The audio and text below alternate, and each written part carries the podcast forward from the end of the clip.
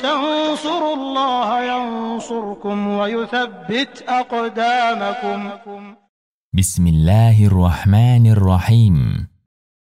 Perkenankan kami berbagi. Tata cara sholat taubat. Sholat taubat disunahkan ketika bertaubat dari dosa, baik itu dosa kecil ataupun dosa besar. Baik taubat itu dilakukan langsung setelah melakukan maksiat ataupun setelah berlalunya waktu. Di antara bentuk kasih sayang Allah kepada hambanya, yaitu Allah membuka pintu taubat yang selebar-lebarnya.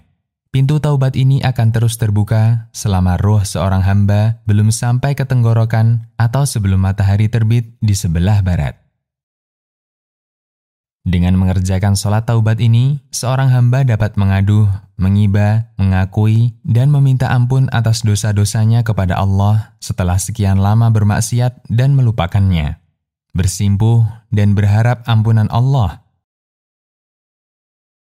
Sungguh Allah Maha Pengampun.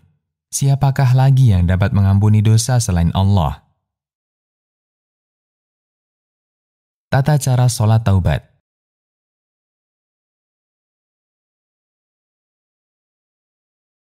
Dari Abu Bakar As-Siddiq radhiyallahu anhu, beliau berkata, "Aku mendengar Rasulullah shallallahu alaihi wasallam bersabda, 'Ma min 'abdin yudhnibu dhanban fayuhsinu tuhura thumma yaqumu fayusalli rak'ataini thumma yastaghfirullah illa ghafarallahu lah. Thumma qara'a hadhihi al-ayah, walladzina idza fa'alu fahishatan aw dhalamu anfusahum dzakarullah fastaghfiru lidhunubihim wa man yaghfiru dhunuba illallah wa lam yusirru 'ala ma fa'alu wa hum ya'lamun." Yang artinya, apabila seorang hamba melakukan dosa, kemudian ia berwudu dengan sempurna, kemudian ia melakukan sholat 2 rakaat, kemudian ia meminta ampun kepada Allah, niscaya Allah pasti akan mengampuninya. Kemudian beliau Shallallahu alaihi wasallam membaca ayat, "Dan juga orang-orang yang apabila mengerjakan perbuatan keji atau menganiaya diri sendiri, mereka ingat Allah, lalu memohon ampun terhadap dosa-dosa mereka. Dan siapa lagi yang dapat mengampuni dosa selain Allah? Dan mereka tidak meneruskan perbuatan kejinya itu, sedang mereka mengetahui." Quran Surat Ali Imran ayat 135. Hadis riwayat Abu Daud dan disahihkan oleh Al-Albani.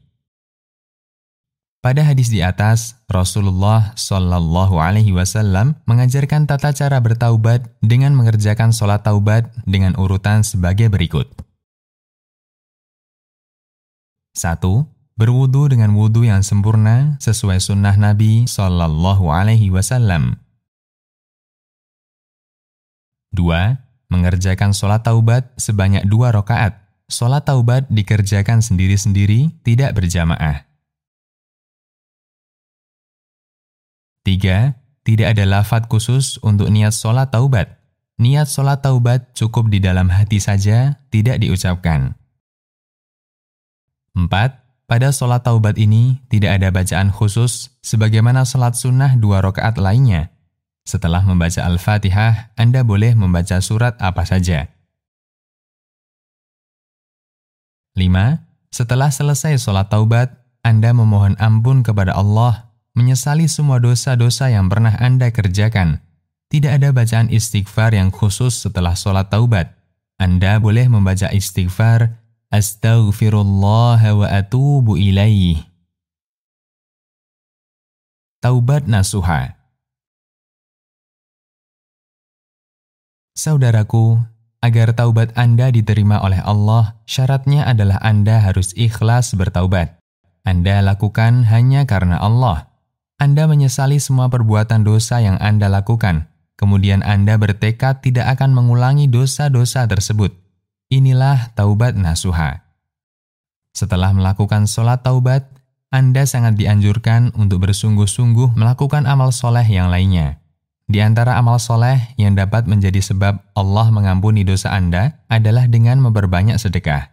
Anjuran memperbanyak sedekah untuk meraih kasih sayang Allah ketika bertaubat. Allah Subhanahu wa ta'ala berfirman, "In tubdus shadaqati fa ni'ammahi وَإِن تُخْفُوهَا وَتُؤْتُوهَا الْفُقَرَاءَ فَهُوَ خَيْرٌ لَكُمْ وَيُكَفِّرُ عَنْكُمْ مِنْ سَيِّئَاتِكُمْ وَاللَّهُ بِمَا تَعْمَلُونَ خَبِيرٌ. Yang artinya, jika kamu menampakkan sedekahmu, maka itu adalah baik sekali. Dan jika kamu menyembunyikannya dan memberikannya kepada orang-orang fakir, maka memberikan sedekah dengan menyembunyikannya itu lebih baik bagimu. Dan Allah akan menghapus dosa-dosamu. Dan Allah Maha mengetahui apa yang kamu kerjakan. Quran Surat Al-Baqarah ayat 271. Rasulullah SAW bersabda, "Was-sadaqatu tutfi'ul khati'ah kama yutfi'ul ma'un nar." Yang artinya, sedekah dapat menghapus dosa sebagaimana air memadamkan api. Hadis riwayat Tirmidzi, disahihkan Al-Albani. Suatu hal yang sangat penting, jangan Anda ceritakan perbuatan dosa Anda tersebut kepada siapapun. Dosa Anda adalah aib Anda yang harus Anda tutupi. Anda simpan rahasia Anda, cukup Anda hanya mengaduh dan meminta ampun kepada Allah saja. Nabi SAW bersabda, "Man asaba min hadihil qadurati syai'a falyastatir bisitrillah."